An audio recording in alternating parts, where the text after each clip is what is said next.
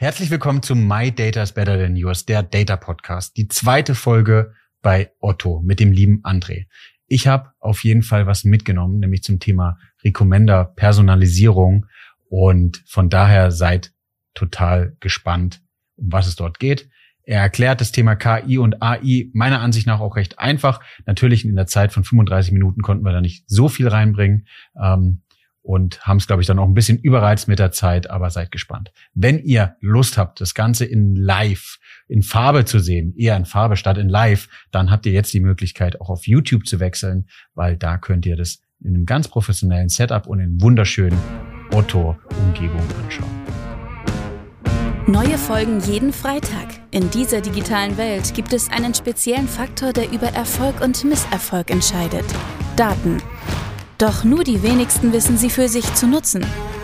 Wer seine Kunden verstehen will, um ihnen das bieten zu können, was sie brauchen, kommt um ein professionelles Datenmanagement nicht herum. Jonas Raschedi interviewt andere Experten aus den Data-Bereichen und zeigt Schritt für Schritt, wie genau das funktioniert.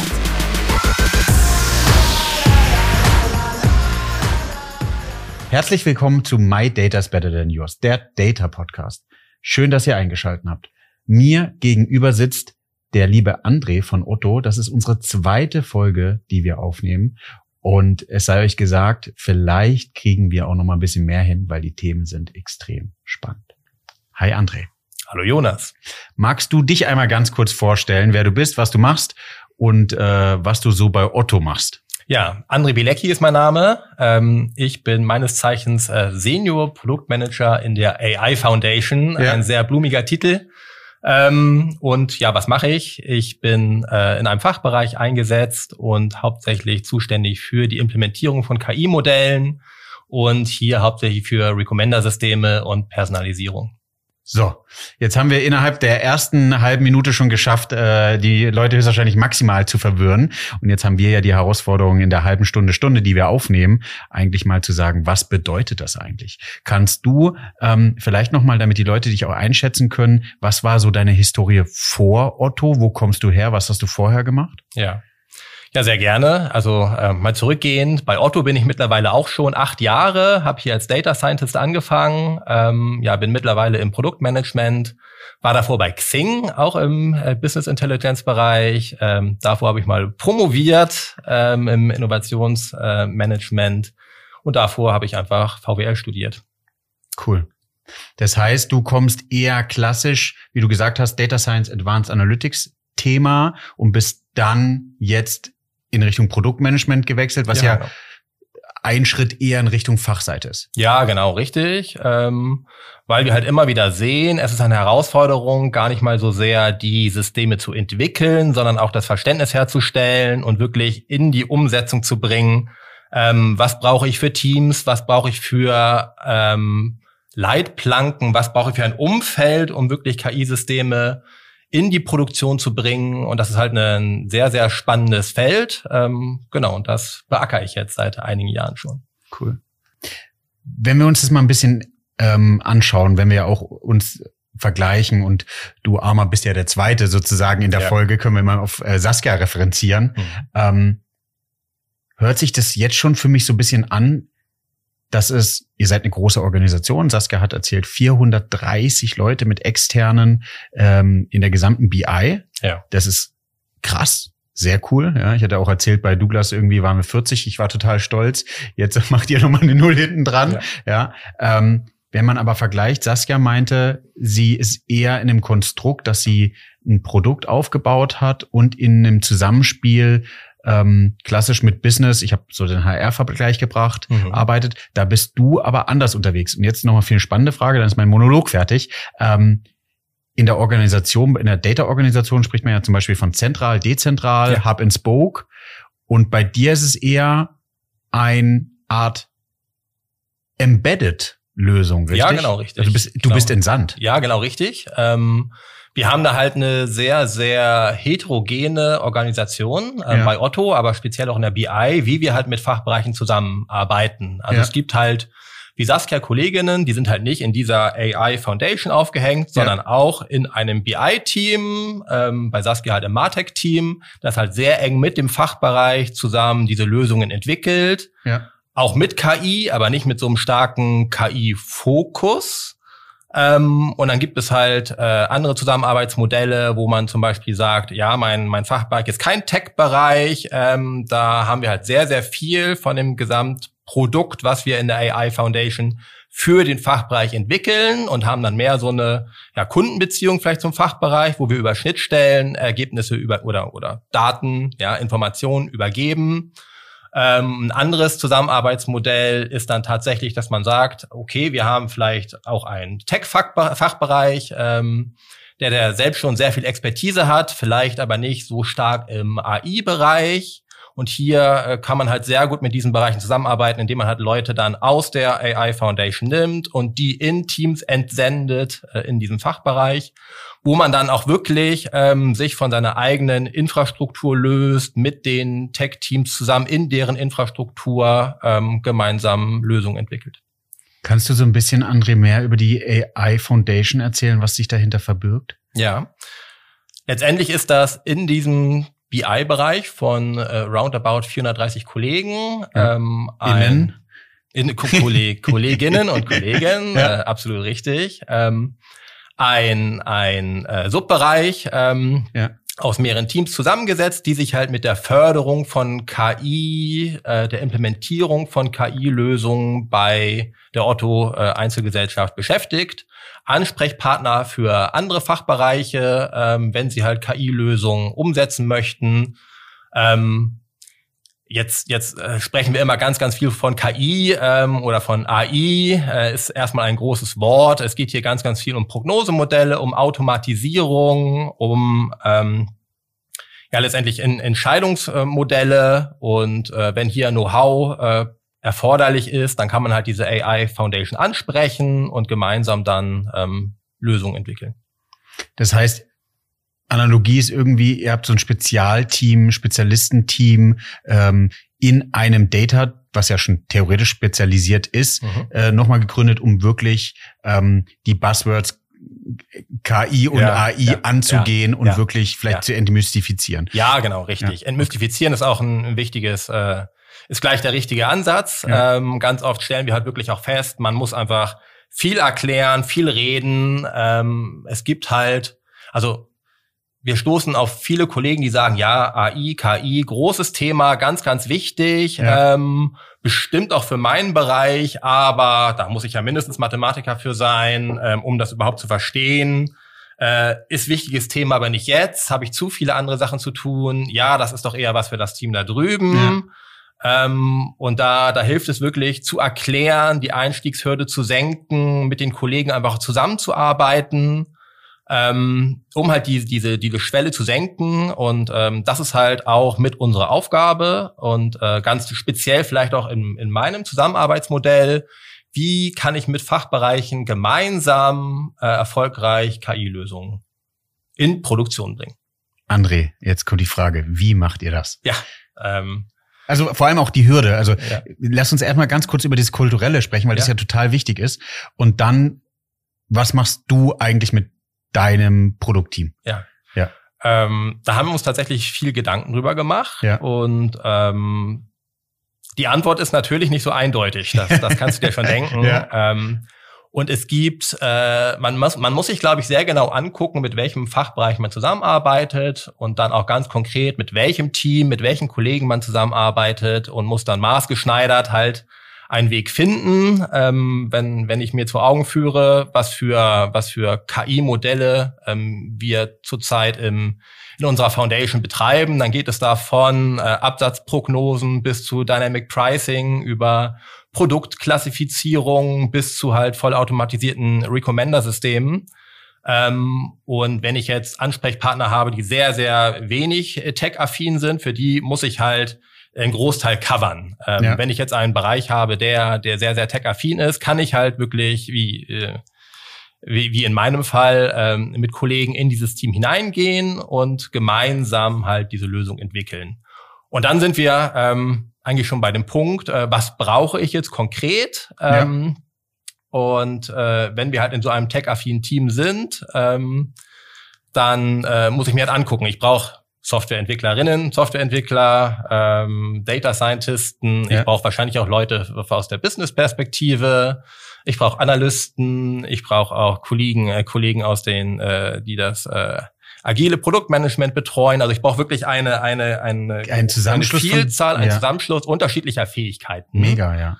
Ähm, Bestimmt kulturell auch eine große Herausforderung, oder? Weil jeder vertritt so sein eigenes Interesse oder, also meine Analogie ist immer, Großraumbüros, ihr habt wunderschöne hier, ja. ähm, ist schon der, der erste Schritt in die Kultur zusammenzuarbeiten, ja, weil nicht jeder in so einem Einzelbüro ist. Jetzt sitzen wir hier schön an einem runden Tisch. Ja. Glaubst du, dass es eine große Bereicherung ist oder glaubst du, dass man es vielleicht hätte es anders lösen können? Ja, diese Hürde zusammenzuarbeiten. Ja. Ähm, ja weil, weil das ja, wie, wie schaffst du eigentlich überhaupt, alle diese Leute an einen Tisch zu bekommen?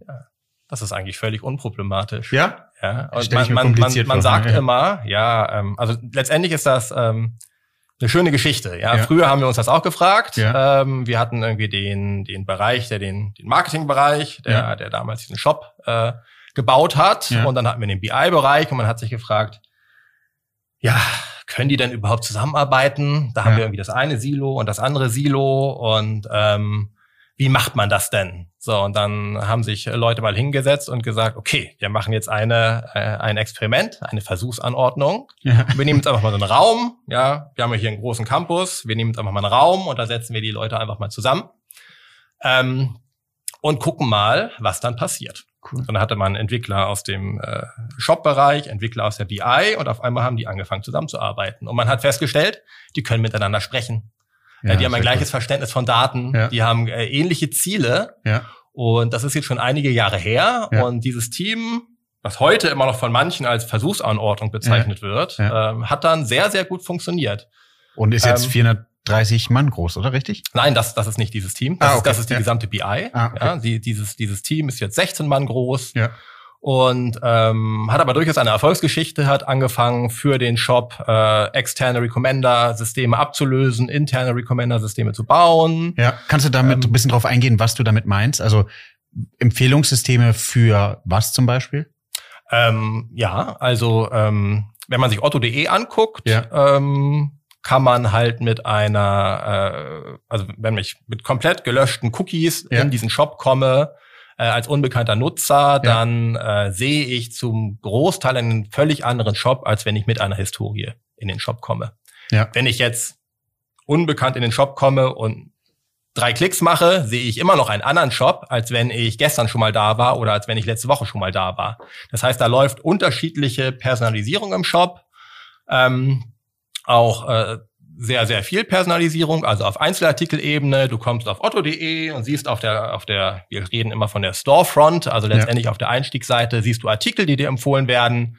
Ähm, da siehst du andere Artikel als ich. Ähm, wenn du letzte Woche schon mal da warst, siehst du andere Artikel, als wenn du gestern schon mal da warst oder als wenn du vor einer halben Stunde schon mal da warst. Das heißt, wenn ich Personalisierung hier auffächere, ja. dann gibt es Long-Term-Affinitäten, die wir für euch berechnen. Ja. ja. also hast du langfristig eine Affinität zu welchen Themen, zu welchen Marken. Ja. Ähm, wir berechnen für dich aber auch auf deinen langfristigen Daten ähm, Artikel, die dich interessieren. Ähm, zu diesen Artikeln wieder komplementäre Artikel, die dazu passen. Wir ja. berechnen für dich komplette Outfits, ähm, im Möbelbereich äh, Raumzusammenstellungen. Also ja. es findet sehr, sehr viel Personalisierung statt. Warum in-house geholt? Warum in-house geholt? Ähm, ja, da gibt es wahrscheinlich unterschiedliche Antworten drauf. Ja? ja? Also einmal geht es darum, also es gibt es gibt drei Facetten, ja. ja, die man die man sich angucken könnte. Das eine ist natürlich der Preis. Ja. Was kostet es, es extern zu machen, versus was kostet es, es intern zu machen. Ja. Das ist vielleicht gar nicht so eindeutig, weil äh, man, man unterschätzt wahrscheinlich, was sowas intern kostet. Ja. Ähm, Personal. Genau. Ja, Personal, Training, Infrastruktur, äh, Lernkosten. Insofern, ähm, da kann ich gar nicht so viel zu sagen, weil das, weil das auch sehr, sehr unterschiedlich ist und weil der Punkt vielleicht auch gar nicht so entscheidend ist. Und das zweite ist tatsächlich ähm, der Aufbau von Know-how und der Aufbau von Fähigkeiten ähm, Otto hat, glaube ich, oft diese Überlegung, make or buy. Und ja. ähm, zumindest aus meiner Perspektive entscheidet man sich relativ häufig zu einer Make-Lösung. Cool. Das sieht man jetzt nicht nur beispielsweise bei den Recommendations, wo man sagt, okay, der und der Anbieter ähm, extern versuchen wir zu inhausen und das selber zu machen. Das sieht man beispielsweise auch beim ganzen Shop. Ähm, Otto.de ist halt komplett selber gebaut, ähm, skalierbar ähm, und letztendlich auch unter Kontrolle von Otto. Und ähm, das ist schon ein, ein, äh, ein Asset, das man da hat, dass man halt ähm, auch die Fähigkeiten aufgebaut hat, so, so etwas zu entwickeln. Ja, was ich total spannend finde, ist, also sehr, sehr stark, das hat man ja auch bei Saskia gemerkt, dass mhm. ihr die Fähigkeiten habt, also dass die Entscheidung wohl die richtige war, weil mhm. ihr weit gekommen seid. Und jetzt habt ihr, sagst du, Recommender oder Personalisierungs, ähm, Personalisierung ist immer ein hartes Wort, man kann nicht so wirklich äh, meiner Ansicht nach greifen, was sich dahinter verbirgt, ne? von bis.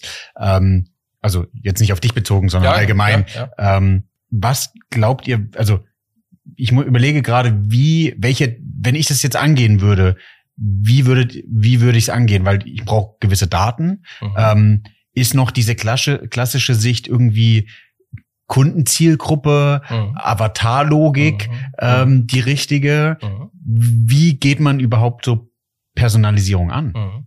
Also das gibt es, gibt es alles tatsächlich auch noch. Ja. Ähm, also Personalisierung äh, ist halt ja tatsächlich ein sehr, sehr großes Thema bei Otto. Ja. ja und man, äh, also wenn man das versucht, ein bisschen zu strukturieren, hat man halt erstmal dieses Thema explizite Personalisierung versus implizite Personalisierung. Also ich kann den Kunden fragen, ähm, woran äh, bist du interessiert? Und ja. danach kann dann, dann gibt er das an und danach äh, kann ich ihm schon mal das Angebot filtern, dann bist du halt bei einer expliziten Personalisierung Sowas wie bei Netflix. Nicht, nicht, nicht, der Bereich, wo wir ja. uns jetzt gerade mit beschäftigen, ja. sondern wir beschäftigen uns halt mit impliziter Personalisierung. Also wir gucken uns das Kundenverhalten an und daraufhin wird der Shop halt auf eine Weise angepasst. Ja. Ähm, dann hast du auch nochmal eine Unterscheidung in eher äh, vermarktete Personalisierung. Das ist mehr der, der Bereich, wo du mit Saskia drüber gesprochen hast. Also ich habe ähm, eine Marke und ich habe eine Fläche und ich habe einen Nutzer und versuche die halt aufeinander zu allokieren und dafür ähm, wird halt Otto entlohnt, dass halt ein Teaser von dieser Marke für den passenden Nutzer angezeigt wird. Auch Personalisierung, aber vermarktet. Und der Bereich, wo wir aktiv sind, ist halt organische Personalisierung. Also ich gucke mir das Nutzerverhalten an und daraufhin baue ich im Shop ähm, entsprechende ähm, Features auf, wie passende Artikel, ich sortiere Reihenfolgen um, ich zeige ihm passende Shop-Zugänge. Ja, also davon, da, damit ist gemeint, äh, ich habe irgendwie otto.de und da habe ich Damenmode, Herrenmode, Sportartikel, Möbel. So Kategorien. Und, äh, Kategorien. Und wenn ich da rein drille oder rein navigiere, äh, finde ich da auch personalisierte Flächen. Ähm, Sowas, äh, sowas wird gesteuert, aber halt auch ähm, subtiler, dass ich auf eine Seite von einem Artikel gehe, eine, eine Artikeldetailseite. Ähm, da habe ich auch unterschiedliche Produktempfehlungen, wie einfach alternative Artikel. Die könnte ich jetzt personalisiert umsortieren oder komplementäre Artikel umsortieren oder halt auch einfach, wenn der Kunde auf so einer Seite ist, ähm, nicht weiß, wie er da wieder rauskommt, dass man ihn zum Beispiel ganz unten auf der Seite nochmal ein personalisiertes Kino anzeigt, wo er dann für ihn interessante Artikel nochmal findet, um dann äh, weiter zu navigieren. André, wenn man jetzt so die Frage stellen würde, auf was optimiert man? Mhm. Ja, wäre für mich aus meiner Erfahrung, du hast irgendwie einen Nutzer, der kommt auf die Seite. Mhm. Erster Schritt ist, er muss sich ein Produkt anschauen. Ja. Das heißt, du würdest den Algorithmus erstmal darauf trainieren, klicken die Leute überhaupt auf die Produkte, oder? Und dann mhm. zweiter mhm. Schritt wäre, mhm. gehen die Produkte überhaupt in den Warenkorb? Also mhm. dann äh, sozusagen Add to mhm. Basket, mhm. ja. Und ja, danach sozusagen, okay, jetzt ist der Recommender weiterentwickelt worden oder Personalisierung weiterentwickelt, jetzt geht's irgendwie in Richtung, geht der Checkout, ja. Ähm, Habt ihr auch so einen Prozess gehabt, dass ihr nach iterativ das optimiert habt oder ähm, wie seid ihr das angegangen? Also es gibt tatsächlich unterschiedliche Ziele. Ja. ja also es gibt, äh, das hängt auch von der ähm, Verortung ab oder oder der der konkreten Position im Shop, ja. wo wir halt ähm, Ah, ja, dieses, cool. wir reden da von einem Kino, ja, ja, also wo wir diese, diese Fläche haben, die wir ja. halt mit den, den, mit dem personalisierten Content befüllen. Und wenn ich jetzt beispielsweise auf der Einstiegsseite vom Shop bin, dann möchte ich den Kunden halt erstmal in den Shop hineinziehen. Da geht es mir in erster Linie noch gar nicht um die Order, da geht es mir erstmal um, um, um Klicks. Ja. ja wir sprechen auch von Abwärtsnavigation in den Shop hinein. Da habe ich dann noch eher Algorithmen, die halt darauf optimieren. Verstanden. Ähm, bin ich dann schon eher tiefer im Stopp, vielleicht auf einer Artikel-Detailseite. Ähm, dann geht es wirklich darum, hey, den, den passenden Artikel zu identifizieren für den Kunden, dass er ihn dann auch add to basket in den äh, Warenkorb legt oder auf die, wir haben noch so eine Wishlist, ja, und ähm, vielleicht auf die Wishlist legt und nicht wieder runternimmt. Ja. Und letztendlich, wenn der Kunde dann im Warenkorb ist, wir haben dann so ein, so ein äh, auch noch Warenkorb-Bestätigungslayer, nennen wir das, ähm, wo der Kunde dann wieder an einer anderen Position im Shop ist, wo ich dann auch nochmal auf auf Zubehörartikel optimiere, die der Kunde dann zusätzlich noch in seinen Warenkorb legen kann. Und so haben wir jeweils nach Verortung nicht nur ähm, unterschiedliche Ziele, auf die wir optimieren, sondern tatsächlich auch unterschiedliche Algorithmen. André, jetzt haben wir ja gerade darüber gesprochen, dass ihr die Nutzer auch tiefer in den Shop lenkt. Ja. Jetzt sollten wir mal die Hörer und die Hörerinnen tiefer in die Algorithmen schicken. Ja. Ähm, so zwei Fragen, die mir brennen. Du darfst entscheiden, wie du sie beantwortest ja. ähm, oder in welcher Reihenfolge. Einmal, welche Technik steckt da bei euch dahinter und welche Algorithmen stecken überhaupt dahinter, mhm. um das zu vollziehen? Mhm. Also ist eine spannende Frage. Ähm, also von der von der Architektur ähm, vielleicht auch ganz interessant bei Otto. Ähm, alles sind cloud-basierte Lösungen. Also der Shop ist beispielsweise in der in der AWS gebaut. Ja. Die komplette BI läuft aber in der GCP. Ja. ja. auch hier hat man sich bewusst auf zwei unterschiedliche Standbeine äh, aufgestellt. Ja. Ähm, hat, hat viele Vorteile, äh, hat bestimmt auch ein paar Nachteile, aber macht, macht eine halt äh, resilient. Ähm, ja bei den Recommender-Systemen selber oder bei der Personalisierung selber ähm, ist eigentlich eine interessante Erkenntnis, die wir hatten, dass es halt nicht, also dass KI halt kein Selbstzweck ist und dass komplizierte, komplexe Systeme halt kein Selbstzweck sind, sondern dass man es halt so ähm, einfach wie möglich angehen sollte und so kompliziert äh, wie nötig. Ja, und unser oder ein, ein unser oder einer unserer erfolgreichsten Algorithmen ist einfach eine Warenkorbanalyse. Ja, das ist eine Alternativartikelempfehlung. Ja. Ähm, da gucke ich mir einfach an, welche Artikel hat sich ein Nutzer angeguckt, zusammen mit welchen anderen oder ja, welche Artikel hat sich ein Nutzer zusammen angeguckt in einer Session. Ähm, was hat er zusammen in seinen Warenkorb gelegt, was hat er vielleicht wieder rausgenommen und dann habe ich halt zwischen Artikeln einen, einen deterministischen Zusammenhang ähm, und das ist eine sehr, sehr erfolgreiche Alternativartikel-Produktempfehlung. Also ähm, der Klassiker sozusagen, Kunden, die das Produkt gekauft haben, haben auch das gekauft. Ja, genau. Ja. Das, das auf den Kauf ja. bezogen, aber halt auch auf die, auf das äh, Ansehen des Produktes ja. bezogen. Kunden, cool. die überlegt haben, diesen Kühlschrank zu kaufen, haben sich auch diesen Kühlschrank angeguckt, dann scheinen diese beiden Kühlschränke halt ähnlich zu sein. Ja. Man hat man eine sehr, sehr gute Alternativartikel Produktempfehlung. Ja. Ähm, Erfolgreich meinst du damit, dass es am Ende zu Conversion geführt hat? Dass es am Ende zu Conversion geführt hat, was ja, wir also letztendlich also auch AB getestet ja, haben. Also ja. wir, wir entscheiden halt sehr, sehr viel nach AB-Tests. Ähm, wir haben auch eine, vielleicht noch mal ein anderes Thema, eine sehr, sehr umfangreiche AB-Test äh, und sehr flexible AB-Test-Infrastruktur im Shop, ähm, so dass wir da wirklich schnell auch mal Sachen live nehmen können, AB testen können und dann entscheiden können, wie gut das funktioniert. Oder ob es auch sich einfach lohnt, das weiterzuentwickeln. Ja, ja aber cool. sehr, sehr einfacher, robuster Algorithmus, keine wilde KI, ja. ähm, sondern einfach Warenkorbanalyse, hat man eine top-ähnliche Artikelreko. Ja, vielleicht auch eine Empfehlung für die Hörer und Hörerinnen. Ne? Ja. Also mit einfachen Dingen zu starten und nicht äh, immer nach den Sternen zu greifen, sondern mal mit einfachen Dingen zu, zu testen, zu starten, zu testen, ob es funktioniert und ja. kleine Brötchen zu backen. Auf, auf jeden Fall, also oder die Brötchen zu backen, äh, so, so klein wie nötig. Ja, ja, und wenn, wenn ich halt aber doch ein Brot brauche, dann, dann kann ich auch immer noch das KI-Brot dann backen. Ja, aber das, das weiß ja im Nachhinein meistens. Das eher. weiß ich erst im Nachhinein. ja, das weiß ich erst im Nachhinein. Ja. Ähm, anderer, anderer Algorithmus ist, oder das Problem dieser Warenkorbanalyse ist beispielsweise, dass ich halt, ähm, wenn jetzt ein, wenn jetzt ganz viele neue Kühlschränke äh, in den Shop kommen, Otto ja. wird ja Plattform, ja. und dann kommen auch viele äh, Marktplatzpartner äh, jetzt, bringen neue Kühlschränke in den Markt. Die wurden noch nie mit den bisherigen Otto-Kühlschränken zusammen angesehen. Macht Sinn, ja. ja. Sind ja neu. Ähm, dann habe ich diesen Zusammenhang halt nicht. Ja. ja, dann funktioniert also auch beispielsweise diese, diese Warenkorbanalyse nicht. Das meinte ich vorhin mit deterministisch, ja. ja, weil ich halt diese, diese Zusammenhänge einmal brauche. Für diese Produkte habe ich dann noch keine äh, Produktempfehlung. Ja. Das heißt, da muss ich halt über irgendeinen äh, probabilistischen Ansatz ran. Ja. ja. Das heißt, äh, da haben wir letztendlich zwei unterschiedliche Herangehensweisen. Ähm, einmal so den Klassiker, das ist einfach so eine Matrix-Faktorisierungslösung, dass ich halt äh, den Kühlschrank in seine latenten Eigenschaften zerlegen kann, den unbekannten Kühlschrank auch und darüber kann ich halt Wahrscheinlichkeiten berechnen, wie ähnlich sich diese beiden Kühlschränke sind. Ja, das auf Basis der Metadaten, auf also Basis der Produktbilder, Produktbeschreibung. Nein, nein, auf Basis der Verhaltensdaten tatsächlich auch. Okay, krass. Ja. Ja. Um, anderer Algorithmus, äh, den wir auch benutzen, ähm, und wenn wir jetzt praktisch noch weiter in diesen in diesen Bereich reingehen. Ähm, ja, letztendlich ist es, wenn man sich so eine Normalverteilung vorstellt, der Longtail-Bereich. Ähm, ich habe immer mehr Artikel im Shop, die halt wenig geklickt worden sind, weil die halt vielleicht ganz neu sind, weil die vielleicht auch irgendeine Nische bedienen. Umso schlechter werden halt diese verhaltensbasierten ähm, Algorithmen. Und dann kommen wir halt in den Bereich ran, den du gerade angesprochen hast. Hier haben wir dann, wir nennen dann, äh, wir nennen das Cold Start Fähigkeit, ja, ja eine Cold Start fähige Produktempfehlung, wo ich mich halt an die Bilder äh, oder an den Bildern, an den Produkttexten bediene und halt die nutze, um halt ähnliche Produkte zu identifizieren. Das sind jetzt so drei Beispiele für, für Algorithmen, die wir einsetzen, um ähnliche Produkte zu identifizieren, die alle drei ähm, genutzt werden im Shop und alle drei ihre Berechtigung haben. Das heißt, wenn ich es jetzt richtig verstehe, da laufen dann die Algorithmen in der äh, GCP und die Daten werden dann auf Basis von Produktfeeds und Co. wieder in den Shop gespielt.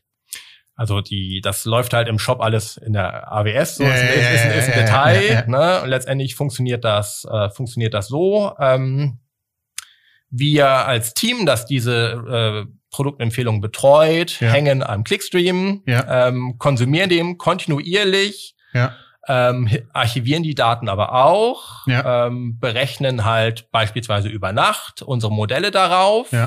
Und jetzt kommt ähm, jetzt kommt ein, oder, oder jetzt, jetzt gehe ich so ein bisschen in die Shop-Struktur rein. Ähm, es ist halt so organisiert, dass diese, ja, wir sprechen von Kinos, ja, also diese Fläche, wo Produktempfehlungen angezeigt werden, die gehören einem anderen Team. Ja. Und von diesem Team werden wir dann angefragt, hey, äh, habt ihr für diese, äh, diese äh, Visitor-ID, ähm, die, oder, oder, ja, sind, jetzt sind wir bei ähnlichen Artikeln, ja. komme ich gleich nochmal drauf. Für diese, für diesen Artikel habt ihr da 50 ähnliche Artikel. So, ja. und darauf, dann gucken wir halt, okay, das ist halt ein, ein unbekannter Artikel, dann antworten wir mit dem Algorithmus, das ist ein, äh, das, das ist ein bekannterer Artikel, antworten wir mit dem Algorithmus. Also man kann letztendlich bei uns eine Schnittstelle anfragen Sehr und cool. wir, also beispielsweise mit einem Artikel und wir antworten dann mit ähnlichen Artikeln. Ja. Oder mit komplementären Artikeln. Ja. Also sehr modular aufgebaut. Sehr modular aufgebaut. Alles ist über, über Schnittstellen ähm, geregelt. Ähm, alles spricht halt äh, tatsächlich äh, über so eine Microservice-Architektur miteinander. Ähm, ist halt letztendlich die Shop-Architektur, wenn einzelne Systeme ausfallen, dass dann nicht monolithisch der ganze Shop in die Knie geht, sondern höchstens einzelne Komponenten ausfallen ja. können. Ich finde es ganz smart, weil wenn, wenn man sich das so ein bisschen anguckt, äh, André, und man, man ist ja wie so ein Zielprinzip. Im Kern ist sozusagen die bekannten Produkte und Co., ja, das ist der erste Algorithmus. Und äh, der zweite und der dritte, die du gerade beschrieben hast. Und total spannend ist, dass und da auch gerne deine Meinung. Ich glaube, viele, ohne jetzt despektierlich zu sein, aber Unternehmen scheitern eigentlich schon in dem Kern der Personalisierung. Also überhaupt zu legen, wenn ich denn Informationen habe über, den, über das Produkt mhm. und über den Nutzer, wirklich das ideale Produkt anzuzeigen. Und sind wir ehrlich, gerade konsolidieren sich ja die E-Com-Shops und es werden immer mehr Marketplaces. Das heißt, es wird immer mehr SKUs geben, immer mehr Produkte und dadurch hast du die Situation, dass du ja eigentlich genau das als Kernkompetenz aufbauen musst. Ja.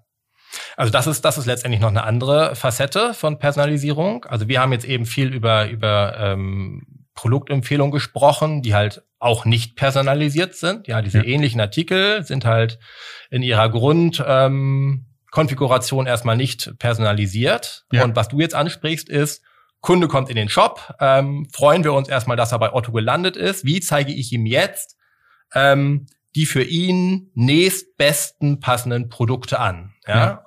Und letztendlich auch, wenn ich wieder diesen Koffer aufmache, ähm, dann haben wir auch dafür einen, einen Algorithmus. Ähm, das ist jetzt ein, äh, tatsächlich eine KI-Lösung. Ähm, und wenn ich, wenn ich eben davon gesprochen hatte, es sollte so robust und einfach wie möglich sein. Also einfach diese ähnliche Artikel-Warenkorb-Analyse, ja. die wir da haben, dann sind wir jetzt tatsächlich bei, bei so einem Transformer-Modell, das wir haben, dass wir halt gucken, ähm, was für eine Klick-Historie hat ja Nutzer und können wir für ihn die nächstbesten ähm, Produkte empfehlen, um ihn halt, um, um damit er darauf klickt und letztendlich damit er die dann auch in den Warenkorb ja, tiefer in den Shop auch kommt. Tiefer in den Shop kommt, abwärts navigiert.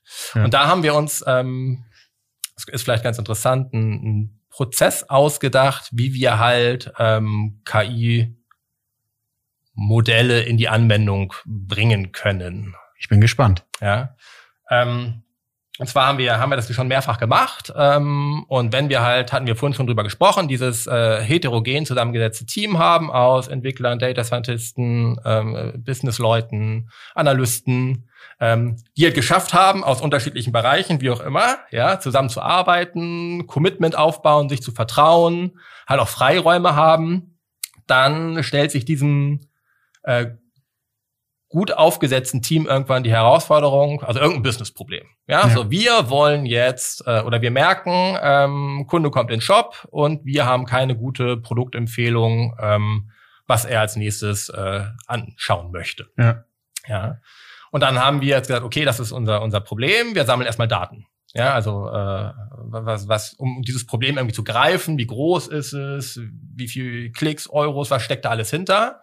Und dann haben wir tatsächlich angefangen, ähm, Paper zu sichten. Ja, also unsere Data Scientisten vor allem haben halt äh, sich umgeguckt. Es gibt irgendwie peer-reviewed Paper, White Paper, der, also es ist alles, das Internet ist voll mit Papern. Ja.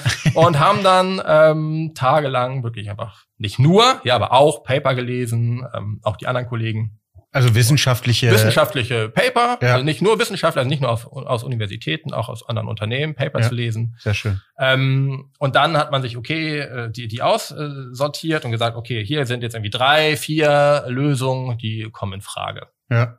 Und dann äh, wieder der der Ansatz, wie wie gehe ich vor? Ich guck mir bei äh, ich guck mir einfach an, welche Lösung ist am einfachsten, welche ist am einfachsten zu implementieren, ja. welche ist robust. Ja. Ähm, und dann habe ich vielleicht jetzt noch äh, ein Paper und sage, okay, das, das wollen wir mal probieren. Ja. So, und jetzt geht es darum, das zu verstehen. Ja, dann haben die Kollegen da, die das Paper geschrieben haben, irgendwas gemacht. Und ähm, der erste Schritt ist, das jetzt nicht gleich in ein Otto-System einzubauen, sondern zu versuchen, erstmal, es gibt halt im Internet ganz, ganz viele öffentlich zugängliche Datensätze, mit einem öffentlich zugänglichen Datensatz die Ergebnisse zu reproduzieren. Das klappt manchmal. Oft klappt das schon gar nicht. Ja. Ist, äh, ist eine ganz interessante Anekdote. Ähm, weißt du, was das, denkst du, warum? Ähm, gefuscht beim Paper, geschummelt, ja. weiß ich nicht. Also wir sind, wir, wir sind da schon äh, drüber gestoßen, dass ja. halt irgendwie in einem Paper was nicht stimmte. Ja. ja.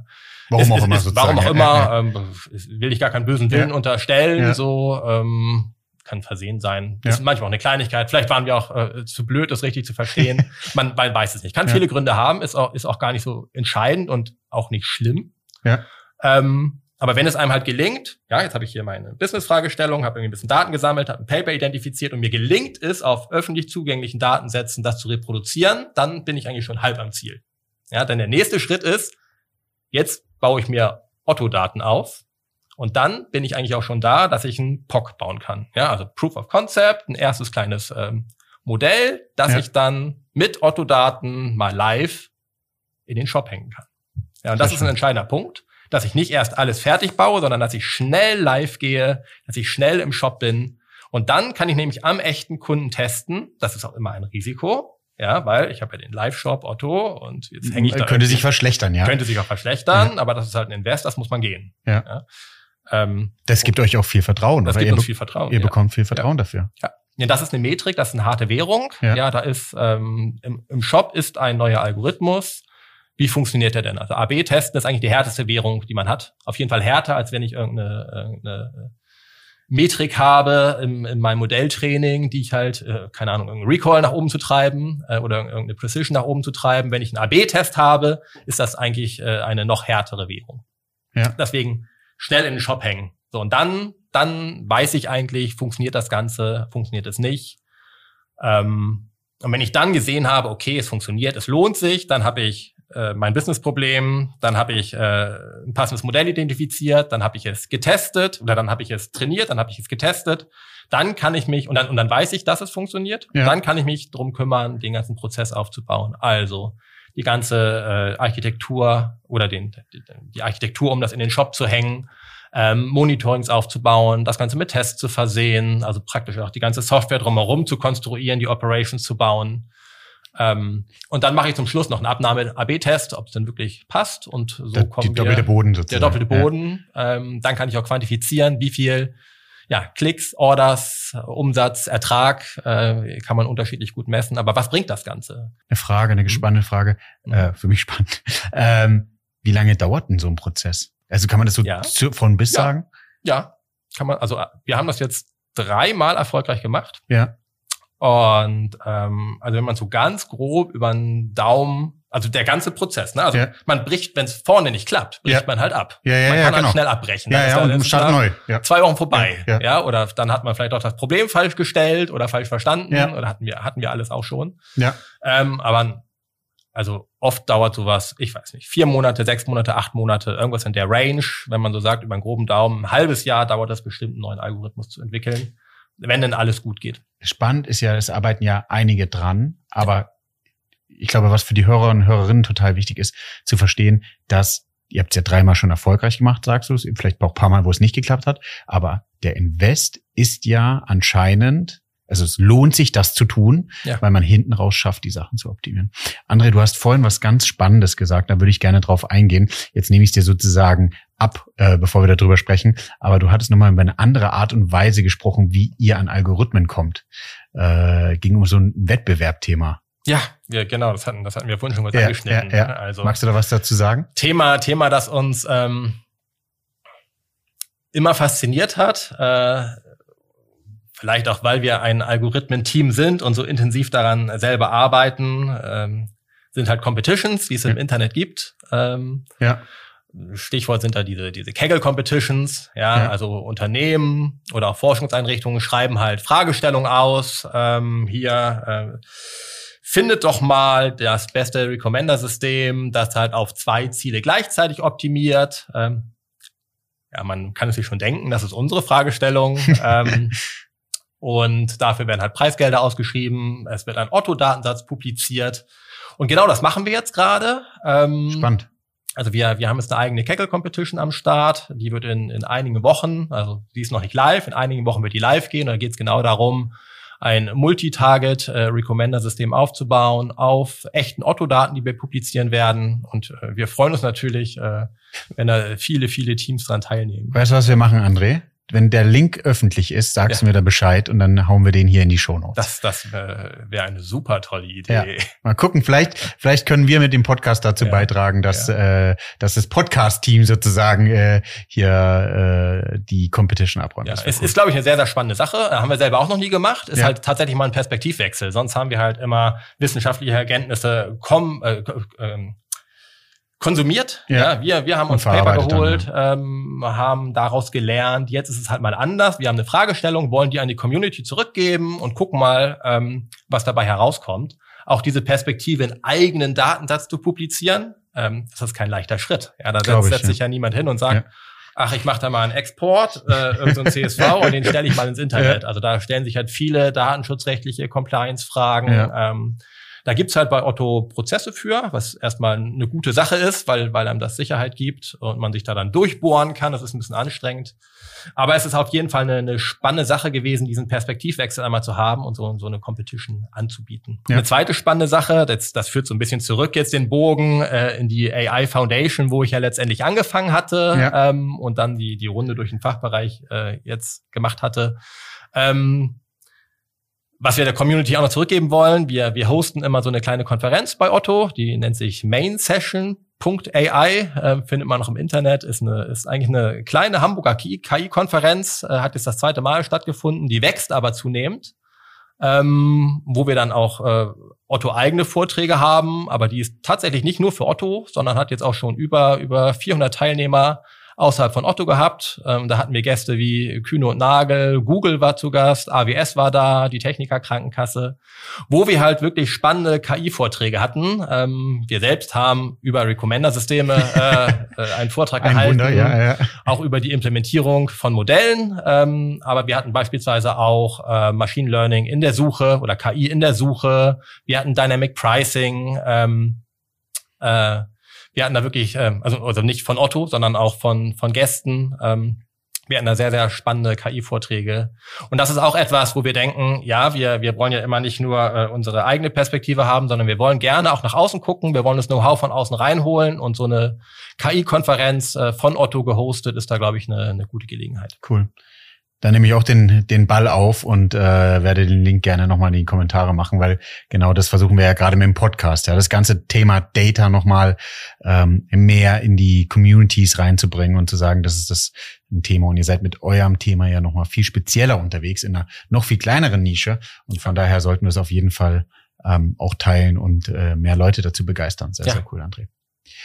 André, es gibt zwei Fragen, die ich immer meinen Gästen stelle. Äh, auch wenn ich mit allen anderen und mit dir immer stundenlang gerne sprechen will, wollen wir natürlich den Hörern und Hörerinnen nicht so viel zumuten. Die zwei Fragen, die ich habe, was machst du privat mit Daten mhm. und ähm, wie würdest das, was du jetzt gerade beschrieben hast, mit einem Filmtitel bezeichnen? Mhm. Ich fange mal mit der zweiten Frage an. Ja. Und ähm, du merkst ja gespannt. schon, äh, meiner Meinung nach ist ein wichtiger Punkt, über Daten zu sprechen. Ja. ja, du hast mich auch mehrfach gefragt, wie kriegt man denn die Kollegen aus den Fachbereichen dazu, ja. ähm, jetzt mit einem zusammen was zu entwickeln? Ja? ja. Wie kriegt man denn diese Hürde gesenkt, äh, KI-Modelle einzusetzen? Und da hilft halt reden und erklären und ja. nochmal reden und wirklich immer wieder, immer wieder anzufangen zu erklären, was möchte man, ähm, und deswegen der perfekte Filmtitel ist die Sendung mit der Maus. Ja, okay, immer cool. wieder zu erklären, ja. hier, das ist kein Hexenwerk, es ist ja. nicht die reine Mathematik. Vor allem ihr als Business-Kollegen habt mit der Mathematik nichts zu tun. Ähm, wir alle wollen das Gleiche, wir wollen den maximalen Nutzen für Otto stiften. Das ist auch interessant, ja, auch für Nicht-Mathematiker. Ähm, ja, reden hilft viel. Deswegen die Sendung mit der Maus erklärt solche Sachen ganz hervorragend. Cool. Ja, und was mache ich privat mit Daten? Ähm, ich mache so viel beruflich mit Daten, ja. dass ich privat da gar nicht mehr so viel mache.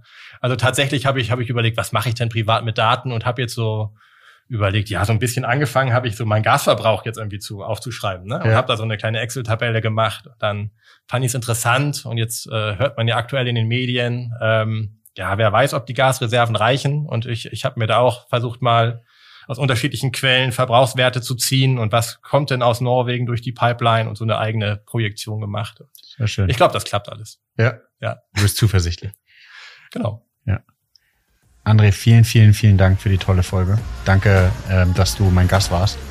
Und ich habe auf jeden Fall einiges mitgenommen in Richtung Personalisierung.